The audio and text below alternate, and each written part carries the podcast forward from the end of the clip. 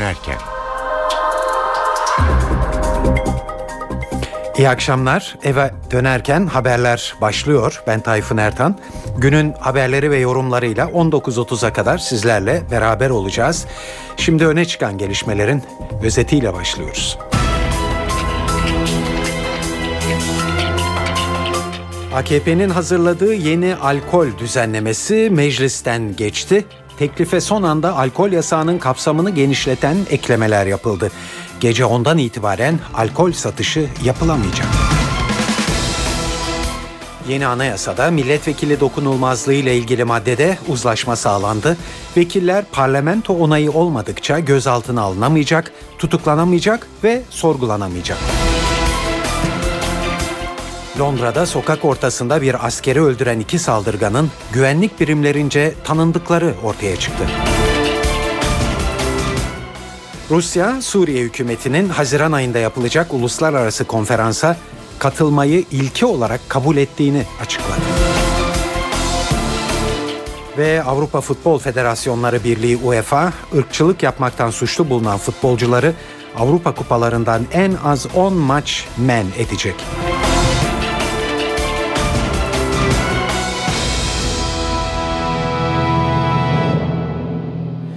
Şimdi bu haberlerin ayrıntılarına geçiyoruz.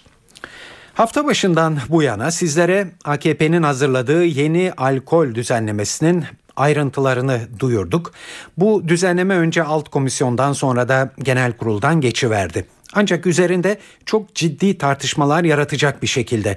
Çünkü teklife son anda alkol yasağının kapsamını genişleten eklemeler yapıldı. Cumhurbaşkanı Abdullah Gül eğer bu e, yasayı onaylarsa artık Türkiye'de gece saat 22'den sabah 6'ya kadar alkol satışı yapılamayacak. Yasağa turistik alanlarda dahil edildi. Tepki doğuran bu düzenleme mecliste vekiller arasında kavgaya da neden oldu.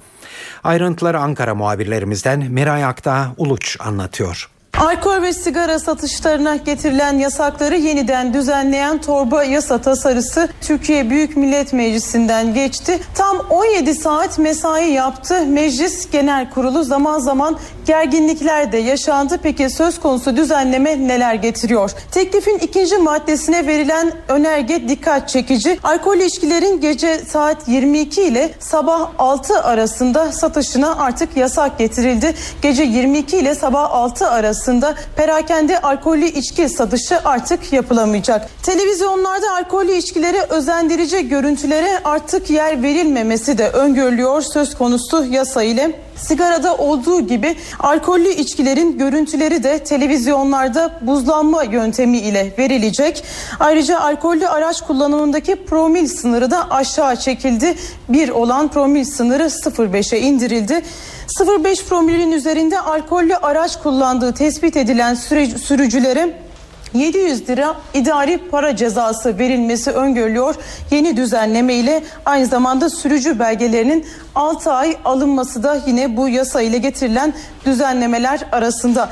Alkollü veya uyuşturucu etkisi altında trafiğe çıkan sürücülerin de hapisle cezalandırılması öngörülüyor. Yeni düzenleme ile getirilen değişiklikler bu şekilde hafta başında komisyon çalışmaları başlamıştı ve genel kurul mesaisi de dün akşam başlamıştı. Torba yasa tasarısının tam 17 saat boyunca çalıştığını söylemiştik meclisin ve bu 17 saat boyunca gerginlikler de yaşandı. Özellikle iktidar partisi ile ana muhalefet milletvekilleri arasında zaman zaman arbedeler yaşandığı da gözlendi. Cumhuriyet Halk Partisi Manisa milletvekili Özgür Özel arbedeler sırasında kendisine tekme atıldığını da savundu ve yaşanan bu gerginlikten sonra CHP'lilerin önemli bir bölümü genel kurul salonunu terk etti. Cumhuriyet Halk Partisi İstanbul Milletvekili Mevlüt Aslanoğlu ise bir ara tepkisini göstermek için genel kurul, kürsüsünün yanında bağdaş kurdu.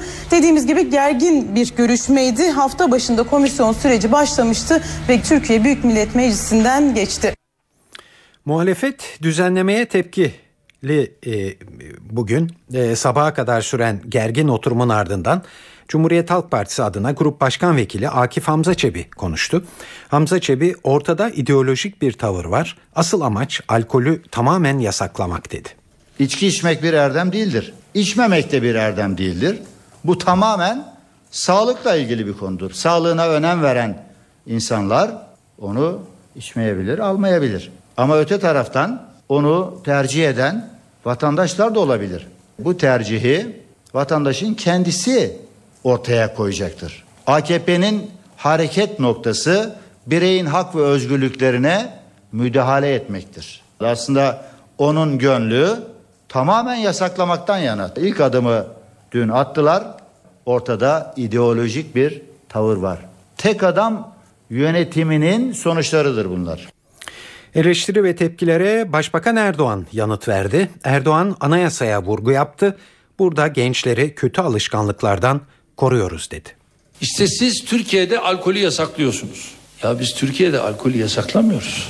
Anayasanın 58. maddesinin gereğini yapıyoruz. Ve bunu yaparken de diyoruz ki camilere, eğitim, öğretim kurumlarına 100 metre mesafede olması gerekir. Ve bunun reklamı, tanıtımı, yazılı, görsel, işte sosyal medya yani her türlü internet medyasında reklamını yasaklıyoruz. Yapılan iş bu. Niye?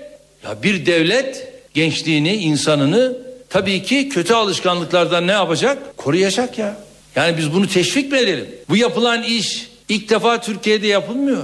Yani bu dünyanın neresine gidersen git. Bugün Amerika'sında da batısında da bütün bu uygulamalar var.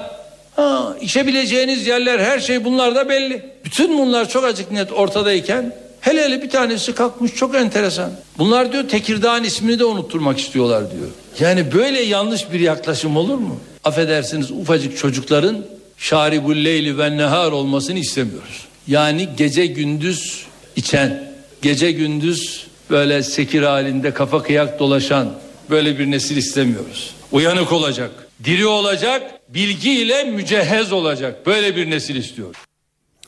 Yasaklarla birlikte içki tüketiminin azalacağını söylemekte herhalde yanlış olmayacak.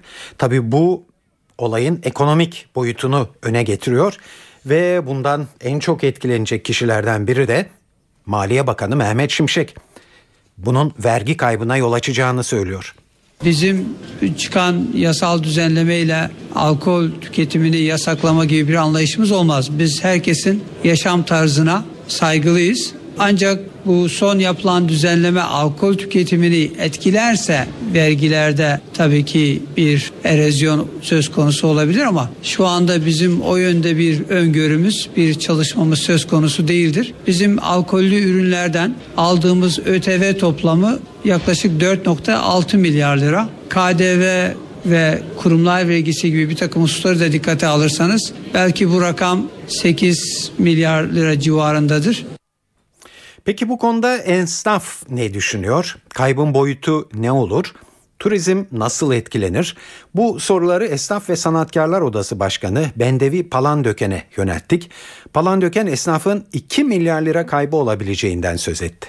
Valla bir kere her şeyden öncelikle Türkiye'nin imajına yakışmayacak. Artık büyüyen, gelişen, Avrupa ülkelerini geride bırakan, ülke kimliğine kavuşmuşken işte bir işe yaramayacak. Sadece kaçakçılığı, illegal yoldan para kazananların iştahını artırıcı bir tedbir olarak görüyorum. İki katrilyona yakın vergi kaybı zaten yüzde yirmi sigarada olan kaçakçılıkla var. Halen dükkanların önünde tablaların içerisinde satılıyor. Gene albenisi güzel şişeler içerisinde e, insanları son derece e, tehdit eden alkol miktarının ne olduğu belli olmayan şişeler içerisinde insanlara satılıyor. Bunların hepsi zaten illegal yoldan gelen ve illegal insanlara giden gelir. Durup dururken onunla yani saat 10'dan sonra zaten büfeler, bakkallar, bayiler, küçük marketler iş yapıyor. Bunların hepsi zaman içerisinde işleri tasfiye edecekler. Zaten bununla geçiniyor. Düşünün yani bir sahil bölgesindesiniz. Canınız bir tane bira istiyor. Gidip alacaksınız. E şimdi onlara o saatte satamayacak. Bu sefer adli makamlarla mahkemelik olacak cezai yaptırımlar o kadar ağır ki e, esnaf onun altından kalkamayacak. E, e, durup dururken ülkenin bu kadar önemli meseleleri varken bence Eğer insan sağlığıysa, çocuklarımızı alkolden uzaklaştırmaksa, eğitimle çözülmekse. Bence yolu bu olmamalıydı. Tam büyüme dönemlerine denk gelen talihsiz bir karar. Turizm açısından da tabii son derece tehlikeli. Parasal değerini de bir tarafa bırakın. İnsan sağlığı tabii ki çok önemli. Hiç kimse ailesinin işi müptelası veya sigara alışkanlığı olsun istemez. Ama söylediğim gibi e, bu bunların mücadelesi de farklı yöntemlerle olur.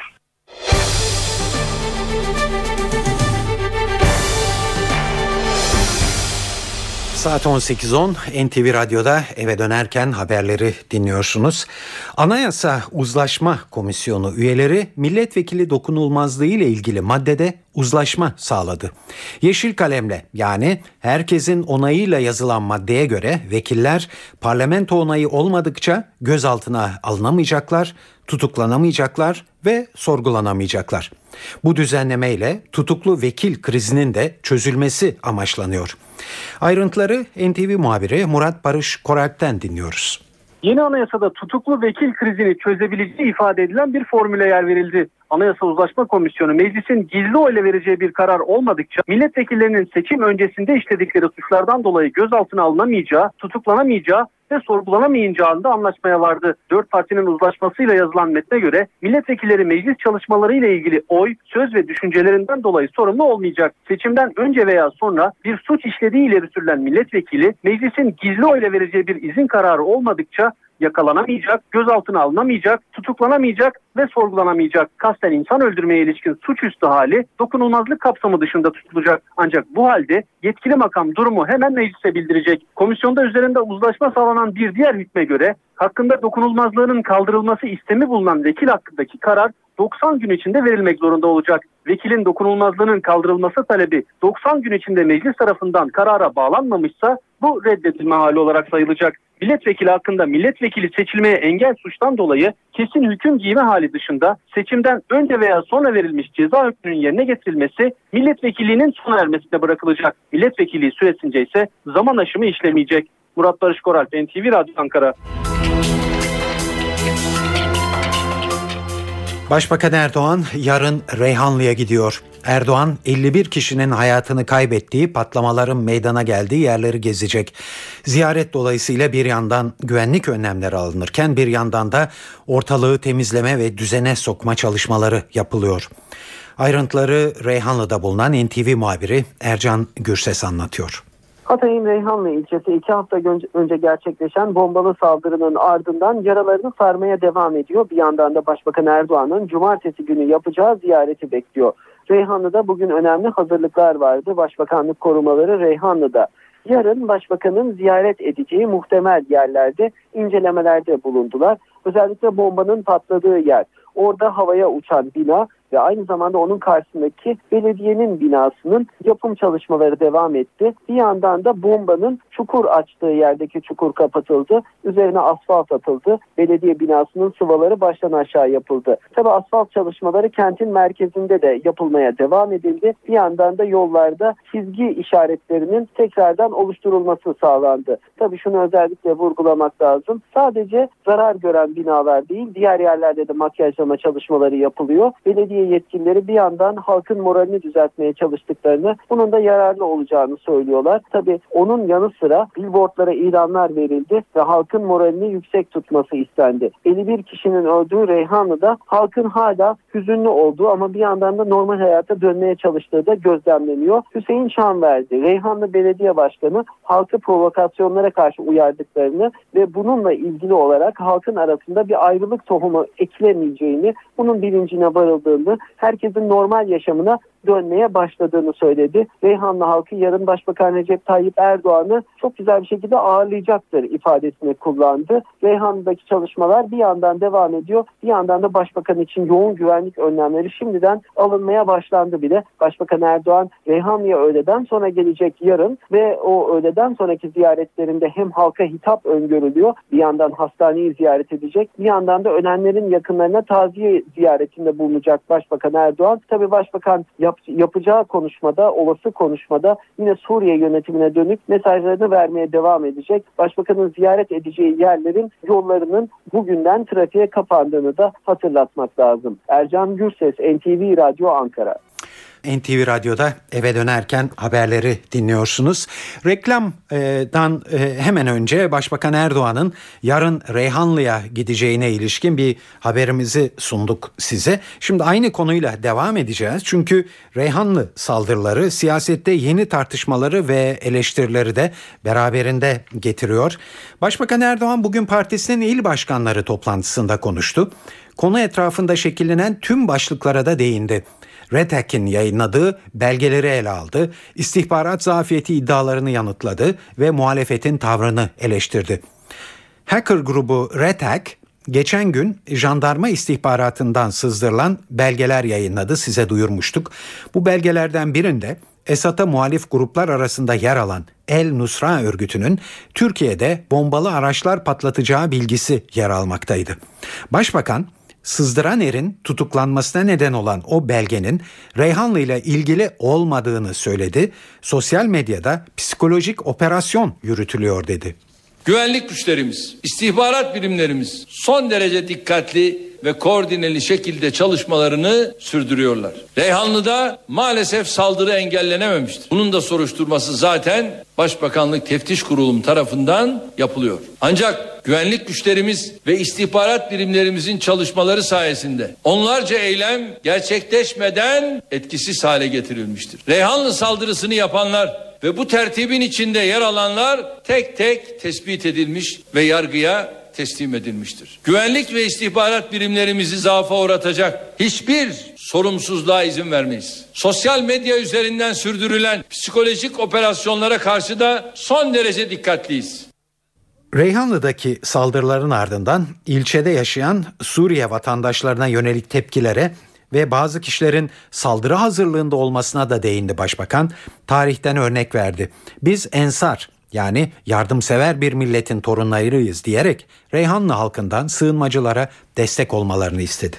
Biz muhacir bir neslin torunlarıyız. Ama aynı zamanda biz ensar bir neslin torunlarıyız. Şu anda Esed'in zulmünden kaçan muhacirlere benim Reyhanlı'daki kardeşlerim ensar görevini görmelidir. Aynı görevi yapmalıdır. Onlar da aynen o zaman olduğu gibi evlerini açmalıdır. Ve onları kendileri için bir suç unsuru olarak görmemelidir. Ve bu oyunun arkasında çok ciddi tehlikenin yattığını bilmelidirler. Oradaki Suriye'den gelmiş kardeşlerimiz eğer evlerinde korku içinde yaşıyorlarsa burada başta şahsım olmak üzere Reyhanlı'daki kardeşlerim de kendilerini şöyle bir masaya yatırmalıdırlar. Başbakan konuşmasının son bölümünde Cumhuriyet Halk Partisi'nin Reyhanlı saldırılarının ardından getirdiği eleştirileri yanıtladı. Erdoğan, Reyhanlı üzerinden kışkırtma politikası izlendiğini ileri sürdü ve çok tartışılacak bir iddiada bulundu. Reyhanlı'daki olayların içerisine karışanların bunları alıp Esed'e götürdüklerine dair belgeler artık elimizde. Size elçilik edenler ne yazık ki Reyhanlı olayının planlayıcıları. Bu işin içinde olanlar Reyhanlı hadisesi üzerinden kışkırtma oluşturmak, bu yolla Esed ve yandaşlarına imkan tanımak için canla başta mücadele ediyorlar. Hataylı kardeşlerimin CHP'nin bu son derece tehlikeli oyunu karşısında sağduyulu olmalarını özellikle rica ediyorum. Muhalefetin gerilim politikalarına asla prim vermeyin. Muhalefetin özellikle de mezhep temelli kışkırtmalarına asla ve asla prim vermeyin. Evet Başbakanın Cumhuriyet Halk Partili vekilleri Şam'a götüren elçiler Reyhanlı olaylarının planlayıcıları demesine Cumhuriyet Halk Partisi'nden yanıt geldi. CHP Genel Başkan Yardımcısı Gürsel Tekin Başbakanı iddiasını yanıtlamaya çağırdı. Bir başbakan tehdit varı konuşmaz. Elinde hangi belge bilgi varsa açıklamasa namerttir. Cumhuriyet Halk Partisi'nin herhangi bir terör örgütüyle, herhangi bir yasa dışı örgütle ilintisinin olması söz konusu değil. Ama Sayın Başbakan sizin oradaki özellikle Rakka şehrindeki terör örgütleriyle ilişkilerinizin ne olduğunu Obama sizin gözlerinizin içine bakarak söyledi. Bu örgütlerle ilişkinizi, mesafenizi gözde geçirin. Israrla Obama mı söyleyecek? Biz de bu ülkenin yurttaşlarıyız. Şimdi ben soruyorum. Oradaki örgütlerle Sayın Başbakan lojistik destek veriyorum dediğin o örgütlerle sizin bağınızın ne olduğunu açıklayın. Edirne yetiştirme yurdunda kalan ve cinsel istismara uğradıkları iddia edilen 3 kız çocuğuna bekaret testi yapmadığı gerekçesiyle hakkında dava açılan Profesör Gürcan Altun beraat etti. Edirne Sulh Ceza Mahkemesi'nde görülen davada Altun hakkındaki görevi ihmal ve adli görevi kötüye kullanmak suçlarını kabul etmediğini söyledi. Profesör Altun savunmasında çocuk hakları sözleşmesi uyarınca zorla beden muayenesi yapılması diye bir kavram tıpta yoktur. Tüm uğraşımıza rağmen çocuklar muayene olmayı kabul etmedi. Benim de hekim olarak başka yapacak bir şeyim yoktu dedi. Mahkemede suç kastı olmadığını belirterek doktorun beraatine karar verdi.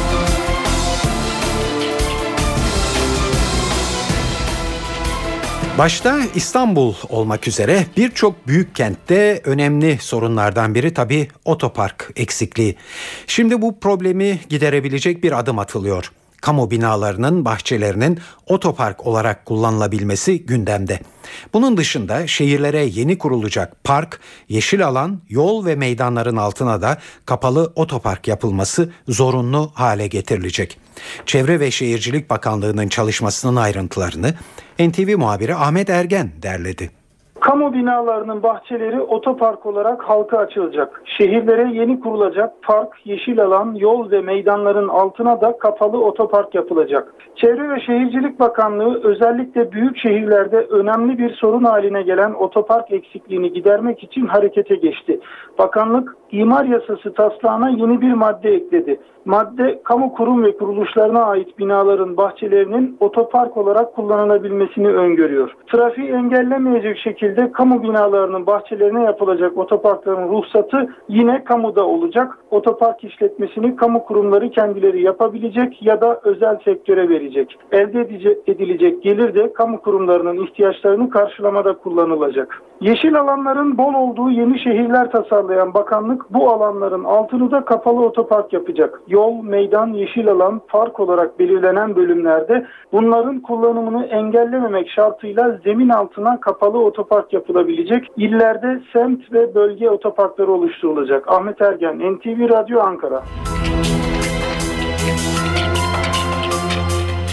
Yaz dönemi yavaş yavaş açılıyor. Hava yolu trafiği de hareketlenecek ve bununla birlikte de muhtemelen gecikmeler başlayacak. Kimi zaman apronda uçağın içinde, kimi zaman da alanın bekleme noktalarında yolcular rötar yapan uçakların kalkmasını bekleyecekler. Uçakların zamanında kalkmaması sıradan yolcuları bırakın kabine üyesi bakanları bile rahatsız etmeye başlamış görünüyor. Ekonomi Bakanı Zafer Çağlayan dün akşam İstanbul'da katıldığı bir toplantıya geç kalmasının gerekçesini Türk Hava Yolları'na bağladı. Ankara'dan kalkan uçağın rötar yaptığını anlatan Çağlayan, Türk Hava Yolları'na hakkımı helal etmiyorum dedi.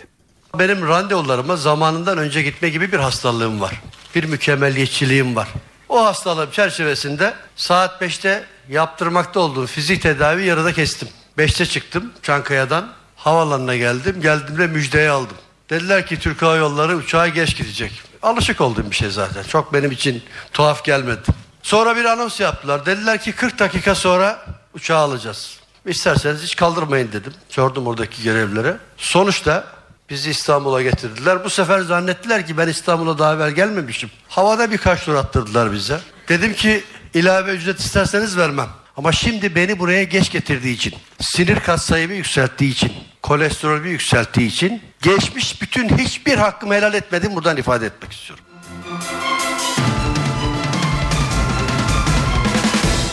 Saat 18.29 NTV Radyo'da eve dönerken haberleri dinliyorsunuz.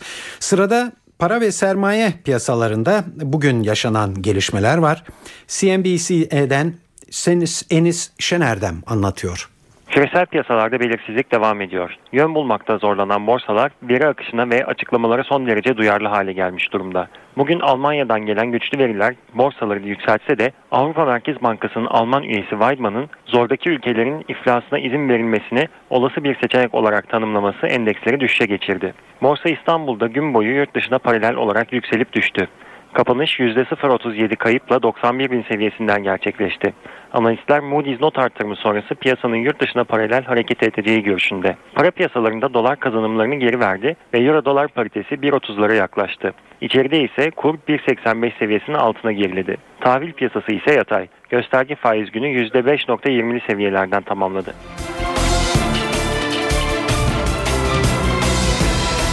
Şimdi de hava durumuna bakacağız. Ee, acaba sert lodos ne kadar daha devam edecek? Bu sorununun yanıtını her zaman olduğu gibi NTV Meteoroloji Editörü Gökhan Abur'dan alıyoruz.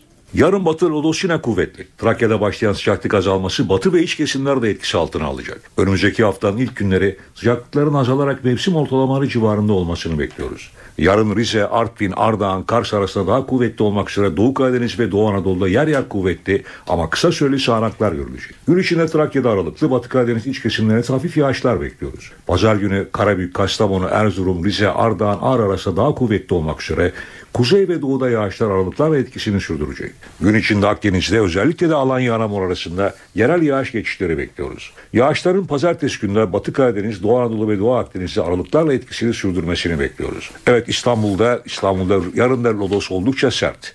Bu gece saatlerinde hafif de olsa bir yağış görülebilir ama hava genelde parçalı bulutlu olacak ve sıcaklık 28 dereceye geçecek. Ankara'da lodos yine sert esmeye devam edecek. Sıcaklık gündüz 26, gece ise 14 derece olacak. İzmir'de yarın da lodos var. Gün içinde sert esecek lodos hissedilen sıcaklıkları yükseltecek ve gölgede sıcaklık 30 derece olmasına rağmen daha yüksek değerlerde hissedilecek. Gece sıcaklığı ise 19 derece olacak. Size şu ana kadar Türkiye'den gelişmeler, haberler sunduk. Şimdi dış dünyaya bakacağız ve İngiltere'den e, önemli haberlerle başlayacağız. Ama onun öncesinde bizi e, arada dinlemeye başlayanlar için günün öne çıkan gelişmelerini özetleyelim. AKP'nin hazırladığı yeni alkol düzenlemesi meclisten geçti. Teklife son anda alkol yasağının kapsamını genişleten eklemeler yapıldı. Buna göre gece ondan itibaren alkol satışı yapılamayacak. Yeni anayasada milletvekili dokunulmazlığı ile ilgili maddede uzlaşma sağlandı. Vekiller parlamento onayı olmadıkça gözaltına alınamayacak, tutuklanamayacak ve sorgulanamayacak. Londra'da sokak ortasında bir askeri öldüren iki saldırganın güvenlik birimlerince daha önce tanındıkları ortaya çıktı. Rusya, Suriye hükümetinin Haziran ayında yapılacak uluslararası konferansa ilki olarak katılmayı kabul ettiğini açıkladı. Ve Avrupa Futbol Federasyonları Birliği UEFA, ırkçılık yapmaktan suçlu bulunan futbolcuları Avrupa kupalarından en az 10 maç men edecek.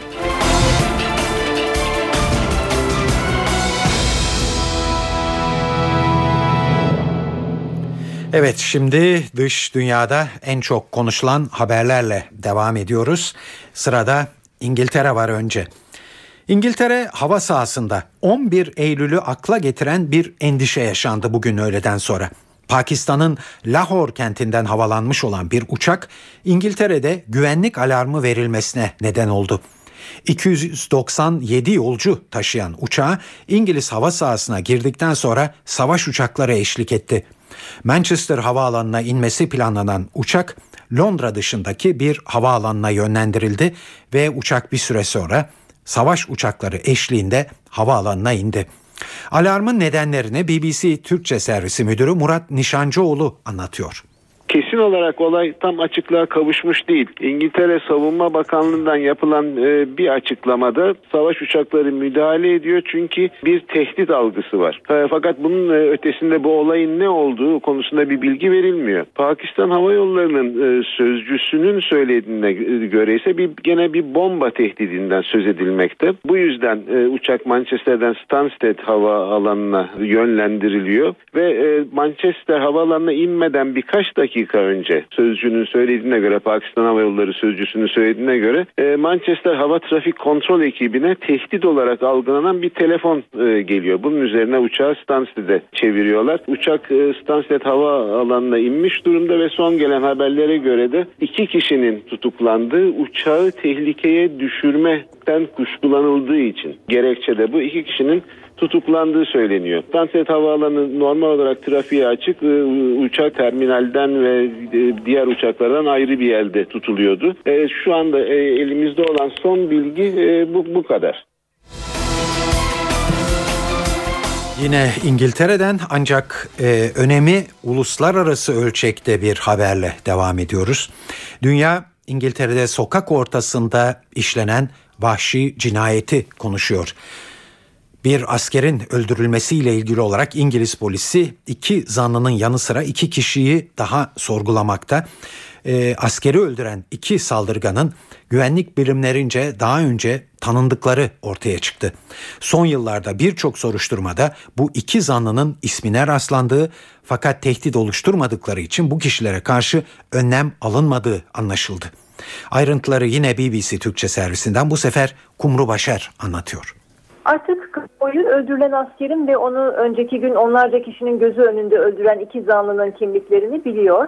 İngiltere medyasında bugün Woolwich semtinde öldürülen 25 yaşındaki asker drummer Lee Rigby'nin ailesinin yaptığı açıklamalar, acılı konuşmalar ve güvenlik güçleriyle ilgili tartışmalar vardı. Ayrıca Londra'nın güneyindeki bir karakolda olayla ilgili olarak dün gece cinayetin planlanmasına karışma şüphesiyle bir kadın ve bir erkeğin ifadelerinin alındığı, alınmak üzere gözaltına alındıkları bildiriliyor. Bu kişiler hakkında fazla bir şey bilmiyoruz şu anda. Olay yerine gelen polisler tarafından vurulan Nijerya asıllı İngiliz vatandaşları 22 ve 28 yaşlarındaki Michael Adebolajo ve Michael Adebowale'nin aldıkları yaraların hayati tehlike taşımadığı ve şu anda hastanede oldukları sıkı güvenlik denetiminde tutulduklarını biliyoruz. Polisin olaydan sonra kaçmayan ve adeta polisi bekleyen iki kişiyi niye vurduğu sorusu vardı.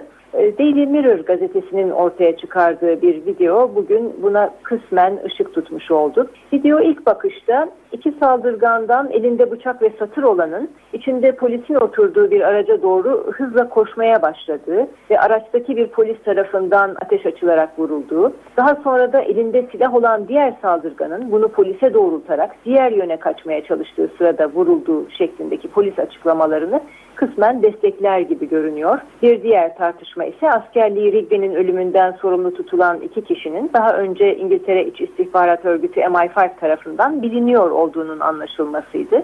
Bu da saldırı önlenebilir miydi acaba sorusunu gündeme getirmişti. Bu konunun araştırılması için güvenlik güçleri hakkında bir parlamento soruşturması yapılacağı açıklandı bugün. BBC ayrıca kendi arşivlerini açarak zanlılardan Adebolajo'nun 2007 yılında Luton'da bir e, Müslümanın tutuklanmasına karşı yapılan protesto gösterisine katıldığına dair video kayıtları buldu. Videoda zanlının Müslümanlara karşı Haçlı Seferi yazılı bir döviz taşıdığı görülüyor. Gösteriyi organize eden El Muhacirin örgütünün şu anda yasaklı örgütler listesinde bulunduğu da açıklanmıştı. Kumru Başar, Londra.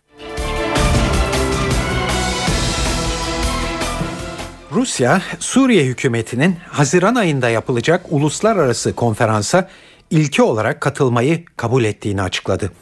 Konferansın toplanması için girişimde bulunan ve Birleşmiş Milletler tarafından desteklenen Suriye Eylem Grubu'nun yayınladığı nihai bildiride Suriye'de geçici bir hükümet kurulması ve bu yeni hükümette Beşar Esad yönetiminde yer alan yetkililerle muhalefetten temsilcilerin birlikte yer alması isteniyor. Suriye'deki ana muhalefet koalisyonunun şu andaki lideri olan Muaz El Hatip, iktidar değişimi için ayrıntılı bir plan sundu. Bu planda Beşar Esad'ın görevinden ayrılması isteniyor ve bunu kabul ederse kendisi ve ailesinin Suriye'den güvenli bir şekilde ayrılmasına izin verileceği belirtiliyor. Bu isteğin Esad ve Esad yönetimini destekleyen Rusya tarafından kabul edilmesi pek beklenmiyor. Muhalefetin bir başka talebi de Suriye hükümetinin Cenevre konferansına katılıp katılmayacağını dolaylı bir şekilde Rusya üzerinden değil doğrudan kendisinin teyit etmesi. Esad rejimine yönelik başkaldırı iki yıl önce Mart ayında başlamıştı. Birleşmiş Milletler o günden bu yana 80 bin kişinin hayatını kaybettiğini tahmin ediyor. Evsiz kalanların sayısının 4 milyonu geçtiği ve Suriye'nin komşusu ülkelerdeki mültecilerin sayısının da 1,5 milyona ulaştığı hesaplanıyor.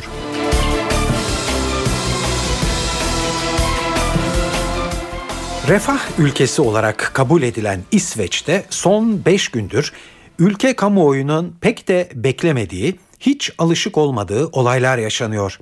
Başkent Stockholm'de bir göçmenin polis tarafından vurulmasıyla sokaklarda tansiyon birdenbire yükseldi. Bazı semtlerde çok sayıda araç ateşe verildi.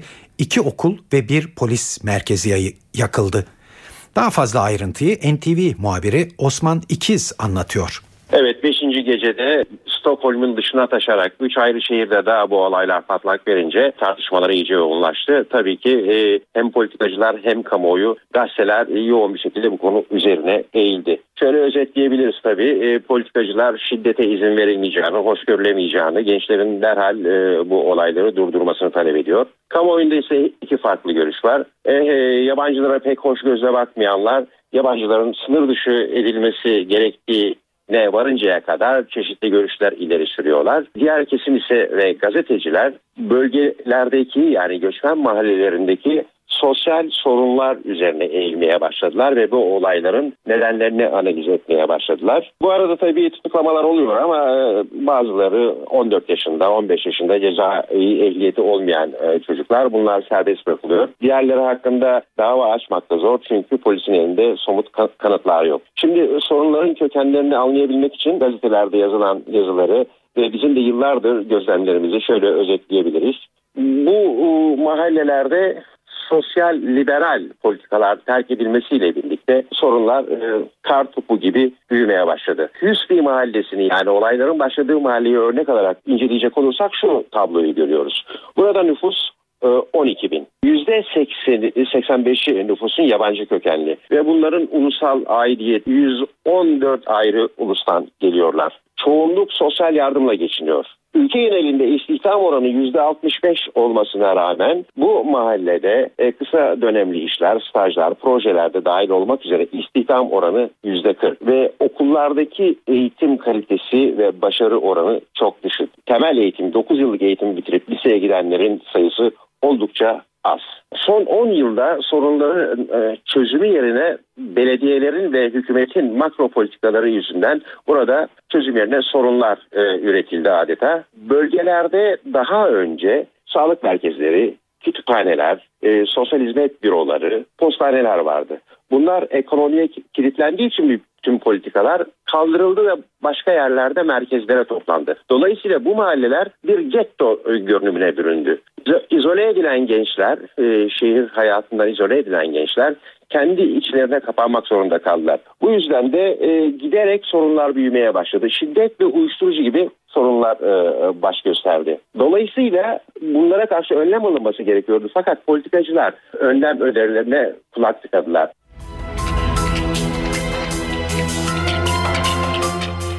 Amerika Birleşik Devletleri Başkanı Barack Obama ülkesinin yeni terör stratejisini açıkladı. Obama, Amerika'nın İslam'la savaşta olmadığını söyledi.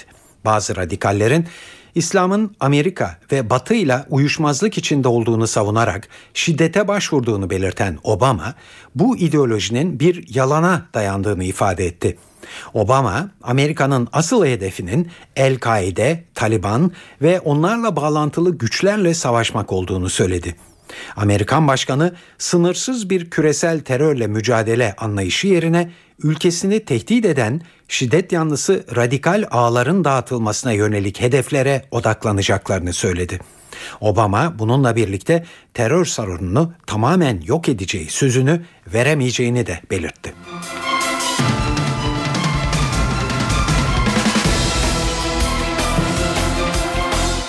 Irak'ta merkezi hükümet kuzeydeki Kürt yönetiminin Türkiye ile yaptığı petrol anlaşmalarından bir hayli rahatsız ve bu rahatsızlık şimdi mahkemeye taşınıyor.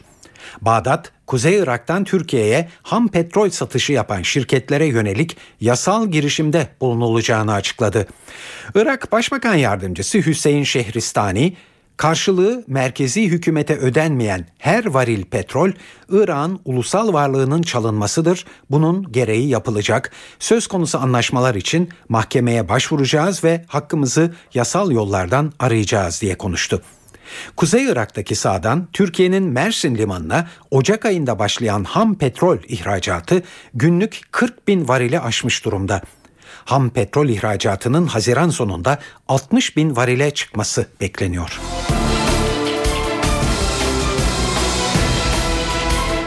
Uluslararası Cannes Film Festivali bu yıl filmlerden çok hırsızlık olaylarıyla konuşuluyor. Geçen haftaki mücevher hırsızlığının ardından yine 2 milyon euro değerinde bir elmas gerdanlık çalındı. Hırsızlık Sharon Stone, Leonardo DiCaprio ve Paris Hilton gibi ünlülerin katıldığı 80'den fazla güvenlik görevlisinin iş başında olduğu bir partide yaşandı ve gerdanlığın kaşla göz arasında çalındığı anlaşılıyor. Mücevheri sergileyen şirketin yöneticisi Vasily Kulikin tabi olaydan sonra çok şaşkındı. Um, Misafirimizi 20 parçadan oluşan bir defile hazırlamıştık. Defilenin ardından mücevherler bodyguardların ve polislerin koruması altındaydı. Gecenin sonunda yaptığımız sayımda 2 milyon euro değerindeki kolyenin çalındığını fark ettik. Polis konuyu araştırıyor. Umarım bulunur.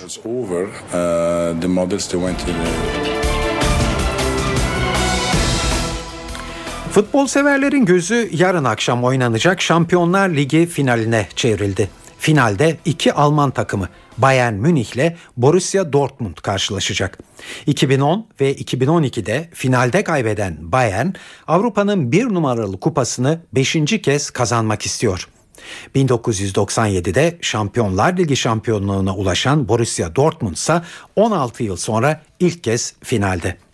Sezon sonunda görevini Pep Guardiola'ya devredecek Jupp Heynckes final maçı öncesinde oyuncuların verdiği savaşa övgüler yağdırdı.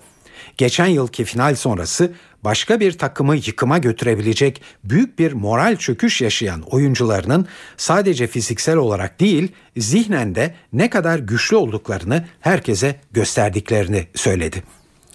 Ruhr ekibi Dortmund ise tarihinin en büyük başarılarından birini elde etmeye çalışacak.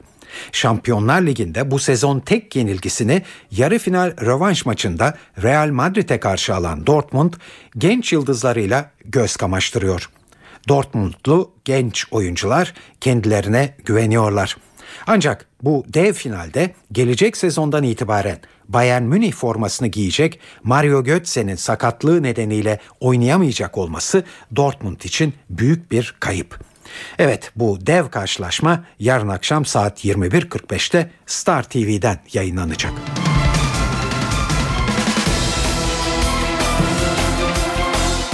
Avrupa Futbol Federasyonları Birliği UEFA ırkçılıkla mücadele için önemli bir karar aldı.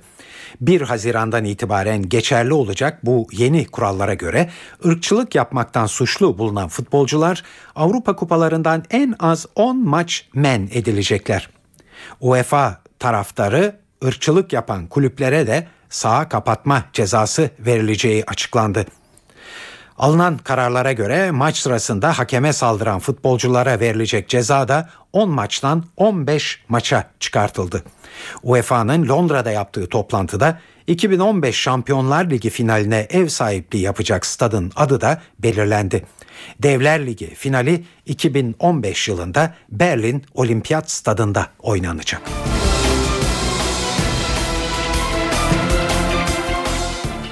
NTV Radyo'da eve dönerken haberler günün öne çıkan gelişmeleriyle başlıyor. MSF Çukurova Holding'e ait toplam 10 şirkete daha el koydu.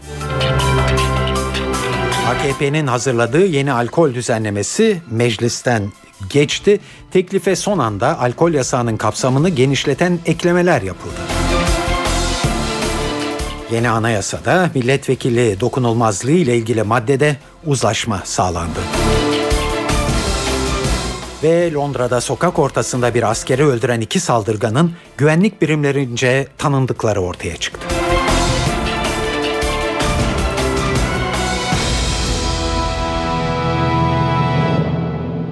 Şimdi ayrıntılara geçiyoruz ve bir son dakika gelişmesiyle açıyoruz haberleri. Tasarruf Mevduatı Sigorta Fonu TMSF, Show TV ve BMC firmasının ardından Çukurova Holding'e ait toplam 10 şirkete daha el koydu. Bunlar arasında Dijitürk, SkyTürk, Güneş Gazetesi ve Alem FM gibi şirketler bulunuyor. TMSF gruptan alacaklarını tahsil etmek için söz konusu şirketlerin yönetimini devraldığını duyurdu. Fon Başkanı Ercan Gül, Mehmet Emin Kara Mehmet'e ait Çukurova grubunun borcunun çok yüksek olduğunu ve bu nedenle de grubun hissesi oranında Türksel'e de el koyabileceklerini söyledi.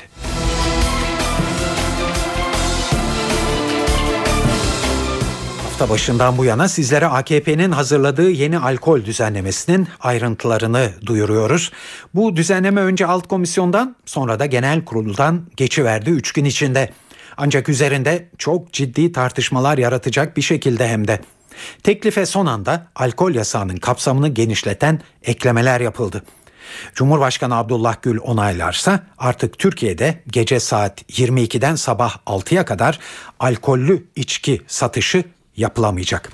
Ayrıntıları Ankara muhabirlerimizden Miray Akta Uluç anlatıyor. Alkol ve sigara satışlarına getirilen yasakları yeniden düzenleyen torba yasa tasarısı Türkiye Büyük Millet Meclisi'nden geçti. Tam 17 saat mesai yaptı. Meclis Genel Kurulu zaman zaman gerginlikler de yaşandı. Peki söz konusu düzenleme neler getiriyor? Teklifin ikinci maddesine verilen önerge dikkat çekici. Alkol içkilerin gece saat 22 ile sabah 6 arasında satışına artık yasak getirildi. Gece 22 ile sabah 6 arasında perakende alkollü içki satışı artık yapılamayacak. Televizyonlarda alkollü içkilere özendirici görüntülere artık yer verilmemesi de öngörülüyor söz konusu yasa ile. Sigarada olduğu gibi alkollü içkilerin görüntüleri de televizyonlarda buzlanma yöntemi ile verilecek. Ayrıca alkollü araç kullanımındaki promil sınırı da aşağı çekildi. Bir olan promil sınırı 0.5'e indirildi. 0.5 promilin üzerinde alkollü araç kullandığı tespit edilen süre, sürücülere 700 lira idari para cezası verilmesi öngörülüyor. Yeni düzenleme ile aynı zamanda sürücü belgelerinin 6 ay alınması da yine bu yasa ile getirilen düzenlemeler arasında. Alkollü veya uyuşturucu etkisi altında trafiğe çıkan sürücülerin de hapisle cezalandırılması öngörülüyor. Yeni düzenleme ile getirilen değişiklikler bu şekilde hafta başında komisyon çalışmaları başlamıştı ve genel kurul mesaisi de dün akşam başlamıştı. Torba yasa tasarısının tam 17 saat boyunca çalıştığını söylemiştik meclisin ve bu 17 saat boyunca gerginlikler de yaşandı. Özellikle iktidar partisi ile ana muhalefet milletvekilleri arasında zaman zaman arbedeler yaşandığı da gözlendi. Cumhuriyet Halk Partisi Manisa milletvekili Özgür Özel arbedeler sırasında kendisine tekme atıldığını da savundu ve yaşanan bu gerginlikten sonra CHP'lilerin önemli bir bölümü genel kurul salonunu terk etti. Cumhuriyet Halk Partisi İstanbul Milletvekili Mevlüt Aslanoğlu ise bir ara tepkisini göstermek için genel kurul, kurul kürsüsünün yanında bağdaş kurdu. Dediğimiz gibi gergin bir görüşmeydi. Hafta başında komisyon süreci başlamıştı ve Türkiye Büyük Millet Meclisi'nden geçti. Tabii bu önlemler en başta esnafı etkileyecek. Dolayısıyla esnaf ne düşünüyor? Kayıplarının boyutu ne olur? Ve daha da genel anlamda turizm nasıl etkilenir gibi soruları Esnaf ve Sanatkarlar Odası Başkanı Bendevi Palandöken'e yönelttik. Palandöken esnafın 2 milyar lira kaybı olabileceğinden söz etti. Valla bir kere her şeyden öncelikle Türkiye'nin imajına yakışmayacak. Artık büyüyen, gelişen, Avrupa ülkelerini geride bırakan, ülke kimliğine kavuşmuşken işte bir işe yaramayacak. Sadece kaçakçılığı, illegal yoldan para kazananların iştahını artırıcı bir tepdir olarak görüyorum. İki katrilyona yakın vergi kaybı zaten yüzde yirmi sigarada olan kaçakçılık da var. Halen dükkanların önünde tablaların içerisinde satılıyor. Genel denisi güzel şişeler içerisinde e, insanları son derece e, tehdit eden alkol miktarının ne olduğu belli olmayan şişeler içerisinde insanlara satılıyor. Bunların hepsi zaten illegal yoldan gelen ve illegal insanlara giden gelir. Durup dururken onunla yani saat 10'dan sonra zaten büfeler, bakkallar, bayiler, küçük marketler iş yapıyor. Bunların hepsi zaman içerisinde işleri tasfiye edecekler. Zaten bununla geçiniyor. Düşünün yani bir sahil bölgesindesiniz. Yalnız bir tane bira istiyor. Gidip alacaksınız. E şimdi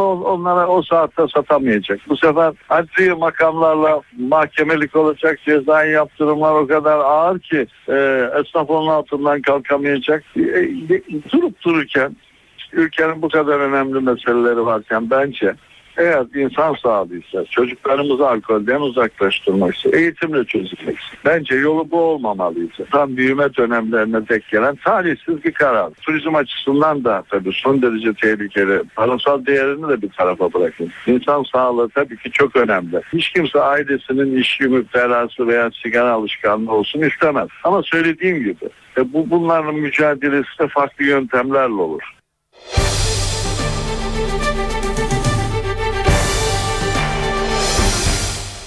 Mecliste Anayasa Uzlaşma Komisyonu üyeleri milletvekilliği dokunulmazlığıyla ilgili maddede uzlaşma sağladı. Yeşil kalemle yani herkesin onayıyla yazılan maddeye göre vekiller parlamento onayı olmadıkça gözaltına alınamayacak, tutuklanamayacak ve sorgulanamayacaklar. Bu düzenlemeyle tutuklu vekil krizinin de çözülmesi amaçlanıyor. NTV muhabiri Murat Barış Koralp'i dinliyoruz. Yeni anayasada tutuklu vekil krizini çözebileceği ifade edilen bir formüle yer verildi. Anayasa Uzlaşma Komisyonu meclisin gizli oyla vereceği bir karar olmadıkça milletvekillerinin seçim öncesinde işledikleri suçlardan dolayı gözaltına alınamayacağı, tutuklanamayacağı ve sorgulanamayacağında anlaşmaya vardı. Dört partinin uzlaşmasıyla yazılan metne göre milletvekilleri meclis çalışmaları ile ilgili oy, söz ve düşüncelerinden dolayı sorumlu olmayacak. Seçimden önce veya sonra bir suç işlediği ileri sürülen milletvekili meclisin gizli oyla vereceği bir izin kararı olmadıkça yakalanamayacak, gözaltına alınamayacak, tutuklanamayacak ve sorgulanamayacak. Kasten insan öldürmeye ilişkin suçüstü hali dokunulmazlık kapsamı dışında tutulacak. Ancak bu halde yetkili makam durumu hemen meclise bildirecek. Komisyonda üzerinde uzlaşma sağlanan bir diğer hükme göre hakkında dokunulmazlığının kaldırılması istemi bulunan vekil hakkındaki karar 90 gün içinde verilmek zorunda olacak. Vekilin dokunulmazlığının kaldırılması talebi 90 gün içinde meclis tarafından karara bağlanmamışsa bu reddedilme hali olarak sayılacak. Milletvekili hakkında milletvekili seçilmeye engel suçtan dolayı kesin hüküm giyme hali dışında seçimden önce veya sonra verilmiş ceza hükmünün yerine getirilmesi milletvekilliğinin sona ermesine bırakılacak. Milletvekilliği süresince ise zaman aşımı işlemeyecek. Murat Barış Koral, NTV Radyo Ankara. Başbakan Erdoğan yarın Reyhanlı'ya gidiyor. Erdoğan 51 kişinin hayatını kaybettiği patlamaların meydana geldiği yerleri gezecek. Ziyaret dolayısıyla bir yandan güvenlik önlemleri alınırken bir yandan da ortalığı temizleme ve düzene sokma çalışmaları yürütülüyor. Bunları Reyhanlı'da bulunan NTV muhabiri Ercan Gürses gözledi. Hatay'ın Reyhanlı ilçesi iki hafta önce gerçekleşen bombalı saldırının ardından yaralarını sarmaya devam ediyor. Bir yandan da Başbakan Erdoğan'ın cumartesi günü yapacağı ziyareti bekliyor. Reyhanlı'da bugün önemli hazırlıklar vardı. Başbakanlık korumaları Reyhanlı'da. Yarın başbakanın ziyaret edeceği muhtemel yerlerde incelemelerde bulundular. Özellikle bombanın patladığı yer.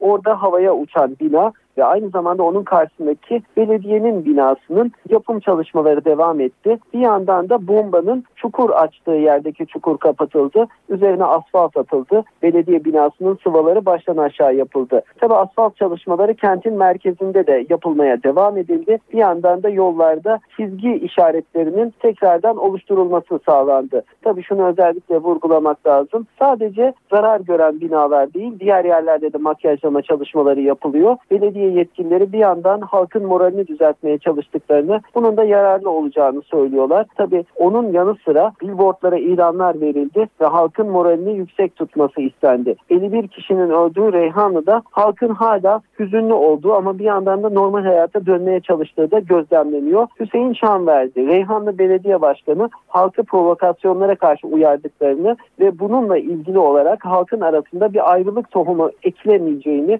bunun bilincine varıldığını, herkesin normal yaşamına dönmeye başladığını söyledi. Reyhanlı halkı yarın Başbakan Recep Tayyip Erdoğan'ı çok güzel bir şekilde ağırlayacaktır ifadesini kullandı. Reyhanlı'daki çalışmalar bir yandan devam ediyor. Bir yandan da Başbakan için yoğun güvenlik önlemleri şimdiden alınmaya başlandı bile. Başbakan Erdoğan Reyhanlı'ya öğleden sonra gelecek yarın ve o öğleden sonraki ziyaretlerinde hem halka hitap öngörülüyor. Bir yandan hastaneyi ziyaret edecek. Bir yandan da ölenlerin yakınlarına taziye ziyaretinde bulunacak Başbakan Erdoğan. Tabii Başbakan yap, yapacağı konuşmada, olası konuşmada yine Suriye yönetimine dönük mesajlarını vermeye devam edecek. Başbakanın ziyaret edeceği yerlerin yollarının bugünden trafiğe kapandığını da hatırlatmak lazım. Ercan Gürses, NTV Radyo Ankara. Dünya İngiltere'de sokak ortasında gerçekleşen vahşi cinayeti konuşuyor. Londra'da sokak ortasında bir askerin öldürülmesiyle ilgili olarak iki zanlının yanı sıra iki kişi daha sorgulanmakta. Bu arada askeri öldüren iki saldırganın güvenlik birimlerince tanınan kişiler oldukları ortaya çıktı. Son yıllarda birçok soruşturmada iki zanlının ismine rastlandığı fakat tehdit oluşturmadıkları için bu kişilere karşı önlem alınmadığı anlaşılıyor. Ayrıntıları BBC Türkçe servisinden Kumru Başar anlatıyor. Artık kamuoyu öldürülen askerin ve onu önceki gün onlarca kişinin gözü önünde öldüren iki zanlının kimliklerini biliyor. İngiltere medyasında bugün Woolwich semtinde öldürülen 25 yaşındaki asker drummer Lee Rigby'nin ailesinin yaptığı açıklamalar, acılı konuşmalar ve güvenlik güçleriyle ilgili tartışmalar vardı. Ayrıca Londra'nın güneyindeki bir karakolda olayla ilgili olarak dün gece cinayetin planlanmasına karışma şüphesiyle bir kadın ve bir erkeğin ifadelerinin alındığı, alınmak üzere gözaltına alındıkları bildiriliyor. Bu kişiler hakkında fazla bir şey bilmiyoruz şu anda. Olay yerine gelen polisler tarafından vurulan Nijerya asıllı İngiliz vatandaşları 22 ve 28 yaşlarındaki Michael Adebolajo ve Michael Adebowale'nin aldıkları yaraların hayati tehlike taşımadığı ve şu anda hastanede oldukları sıkı güvenlik denetiminde tutulduklarını biliyoruz. Polisin olaydan sonra kaçmayan ve adeta polisi bekleyen iki kişiyi niye vurduğu sorusu vardı. E, Daily Mirror gazetesinin ortaya çıkardığı bir video bugün buna kısmen ışık tutmuş oldu. Video ilk bakışta iki saldırgandan elinde bıçak ve satır olanın içinde polisin oturduğu bir araca doğru hızla koşmaya başladığı ve araçtaki bir polis tarafından ateş açılarak vurulduğu, daha sonra da elinde silah olan diğer saldırganın bunu polise doğrultarak diğer yöne kaçmaya çalıştığı sırada vurulduğu şeklindeki polis açıklamalarını kısmen destekler gibi görünüyor. Bir diğer tartışma ise askerliği Rigby'nin ölümünden sorumlu tutulan iki kişinin daha önce İngiltere İç İstihbarat Örgütü MI5 tarafından biliniyor olduğunun anlaşılmasıydı. Bu da saldırı önlenebilir miydi acaba sorusunu gündeme getirmişti. Bu konunun araştırılması için güvenlik güçleri hakkında bir parlamento soruşturması yapılacağı açıklandı bugün. BBC ayrıca kendi arşivlerini açarak zanlılardan Adebolajo'nun 2007 yılında Luton'da bir e, Müslümanın tutuklanmasına karşı yapılan protesto gösterisine katıldığına dair video kayıtları buldu. Videoda zanlının Müslümanlara karşı Haçlı Seferi yazılı bir döviz taşıdığı görülüyor. Gösteriyi organize eden El Muhacir'in örgütünün şu anda yasaklı örgütler listesinde bulunduğu da açıklanmıştı. Kumru Başar, Londra. Refah ülkesi olarak kabul edilen İsveç'te son 5 gündür kamuoyunun pek de beklemediği ve hiç alışık olmadığı olaylar yaşanıyor. Başkent Stockholm'de bir göçmenin polis tarafından vurulmasıyla sokaklarda tansiyon yükseldi. Bazı semtlerde çok sayıda ate- araç ateşe verildi. İki okul ve bir polis merkezi yakıldı. Ayrıntıları NTV Stockholm muhabiri Osman İkiz anlatıyor. Evet 5. gecede Stockholm'un dışına taşarak 3 ayrı şehirde daha bu olaylar patlak verince tartışmalar iyice yoğunlaştı. Tabii ki e, hem politikacılar hem kamuoyu gazeteler e, yoğun bir şekilde bu konu üzerine eğildi. Şöyle özetleyebiliriz tabii e, politikacılar şiddete izin verilmeyeceğini, hoş görülemeyeceğini, gençlerin derhal e, bu olayları durdurmasını talep ediyor. Kamuoyunda ise iki farklı görüş var. E, e, yabancılara pek hoş gözle bakmayanlar yabancıların sınır dışı edilmesi gerektiği ne varıncaya kadar çeşitli görüşler ileri sürüyorlar. Diğer kesim ise ve gazeteciler bölgelerdeki yani göçmen mahallelerindeki sosyal sorunlar üzerine eğilmeye başladılar ve bu olayların nedenlerini analiz etmeye başladılar. Bu arada tabii tutuklamalar oluyor ama e, bazıları 14 yaşında, 15 yaşında ceza ehliyeti olmayan e, çocuklar bunlar serbest bırakılıyor. Diğerleri hakkında dava açmak da zor çünkü polisin elinde somut kanıtlar yok. Şimdi sorunların kökenlerini anlayabilmek için gazetelerde yazılan yazıları ve bizim de yıllardır gözlemlerimizi şöyle özetleyebiliriz. Bu mahallelerde sosyal liberal politikalar terk edilmesiyle birlikte sorunlar e, kar topu gibi büyümeye başladı. Hüsnü mahallesini yani olayların başladığı mahalleyi örnek alarak inceleyecek olursak şu tabloyu görüyoruz. Burada nüfus 12 e, bin. %85'i nüfusun yabancı kökenli ve bunların ulusal aidiyet 114 ayrı ulustan geliyorlar. Çoğunluk sosyal yardımla geçiniyor. Ülke genelinde istihdam oranı %65 olmasına rağmen bu mahallede e, kısa dönemli işler, stajlar, projelerde dahil olmak üzere istihdam oranı %40 ve okullardaki eğitim kalitesi ve başarı oranı çok düşük. Temel eğitim, 9 yıllık eğitim bitirip liseye gidenlerin sayısı oldukça az. Son 10 yılda sorunları e, çözümü yerine belediyelerin ve hükümetin makro politikaları yüzünden burada çözüm yerine sorunlar e, üretildi adeta. Bölgelerde daha önce sağlık merkezleri, kütüphaneler, e, sosyal hizmet büroları, postaneler vardı. Bunlar ekonomiye kilitlendiği için tüm politikalar kaldırıldı ve başka yerlerde merkezlere toplandı. Dolayısıyla bu mahalleler bir getto görünümüne büründü. İzole edilen gençler, e, şehir hayatından izole edilen gençler kendi içlerine kapanmak zorunda kaldılar. Bu yüzden de e, giderek sorunlar büyümeye başladı. Şiddet ve uyuşturucu gibi sorunlar e, baş gösterdi. Dolayısıyla bunlara karşı önlem alınması gerekiyordu. Fakat politikacılar önlem önerilerine kulak tıkadılar.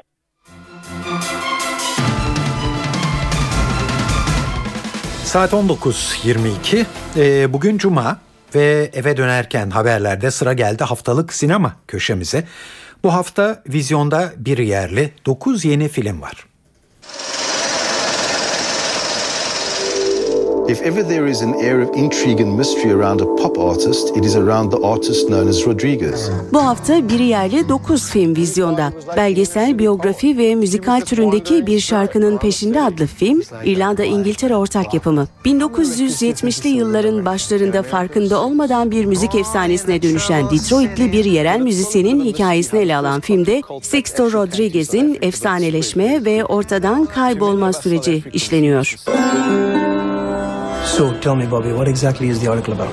The kidnapping of an American citizen.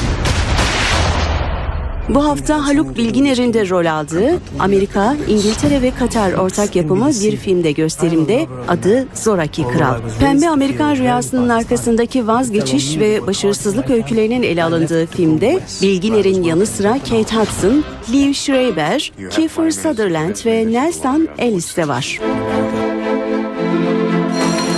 Pièce la plus nulle de ma vie. Je disais la même chose l'année dernière et l'année avant. Evde adlı filmi de François Ozon yönetti. Gerilim türündeki filmin konusu şöyle. Claude adlı genç sınıftaki arkadaşı Rafa'nın ailesiyle ilgili mahrem bilgileri de içeren etkileyici bir kompozisyon yazmıştır. Claude edebiyat öğretmeninin önerisi üzerine kompozisyonlara devam etmeye karar verir. Ancak yazılan kompozisyonlar Rafa'nın ailesi içinde büyük bir karmaşaya neden olur.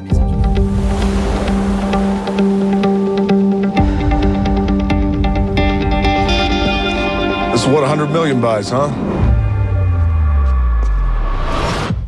It wasn't that hard to find you, Toretto. Ünlü serinin son halkası hızlı ve öfkeli 6 aksiyon tutkunlarına hitap ediyor. Rio Soygunu adlı film dünya çapında başarı kazanınca devam filmleri çekilen Hızlı ve Öfkeli'nin altıncısını Justin Lin çekti. Lin daha önce serinin 3 filmini de yönetmişti. Başrolde de yine Vin Diesel var.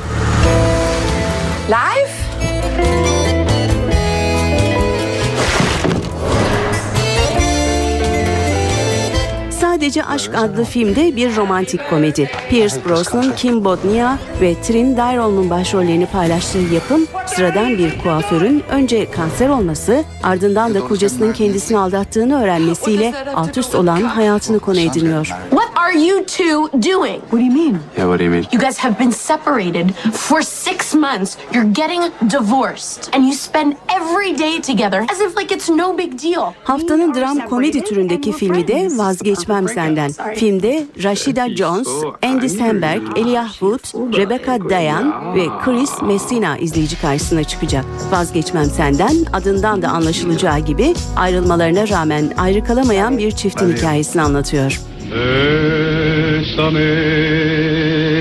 Bésame mucho. Kollarımda Kalda, dram filmlerinden hoşlananlar için iyi bir tercih olabilir. Tanınmış ve kendilerini işlerine adayan iki cerrah olan Mila ve Javier'in 10 yıldan uzun süredir birbirlerine delicesine aşık olmaları, duydukları sıra dışı aşkı korumak için gösterdikleri özen ve sonrasında ilişkileri tehlikeye girince verdikleri mücadeleyi anlatan filmde Juliette Binoche ve Edgar Ramirez rol aldı.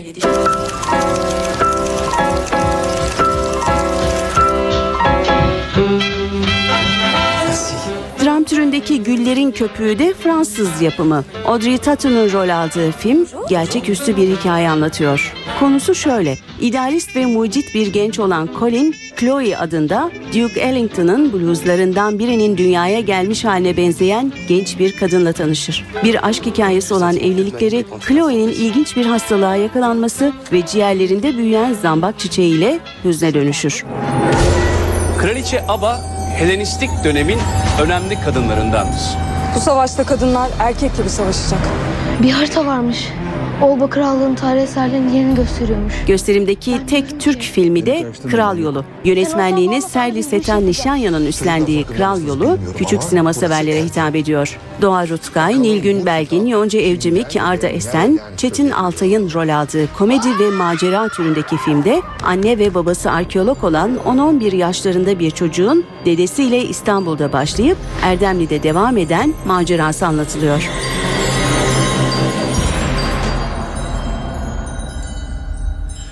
Saat 19.27 eve dönerken haberler burada sona eriyor ama bir son dakika gelişmesi vardı. Onu e, tekrarlayarak e, tamamlayalım bu haftaki eve dönerken haberleri. Tasarruf Mevduatı Sigorta Fonu TMSF, Show TV ve BMC firmasının ardından Çukurova Holding'e ait toplam 10 şirkete daha el koydu. Bunlar arasında Dijitürk, SkyTürk, Güneş Gazetesi ve Alem FM gibi şirketler var. TMSF gruptan alacaklarını tahsil etmek için söz konusu şirketlerin yönetimini devraldığını açıkladı. Fon Başkanı Ercan Gül, Mehmet Emin Kara Mehmet'e ait Çukurova grubunun borcunun çok yüksek olduğunu, bu nedenle grubun hissesi oranında Türksel'e de el koyabileceklerini söyledi.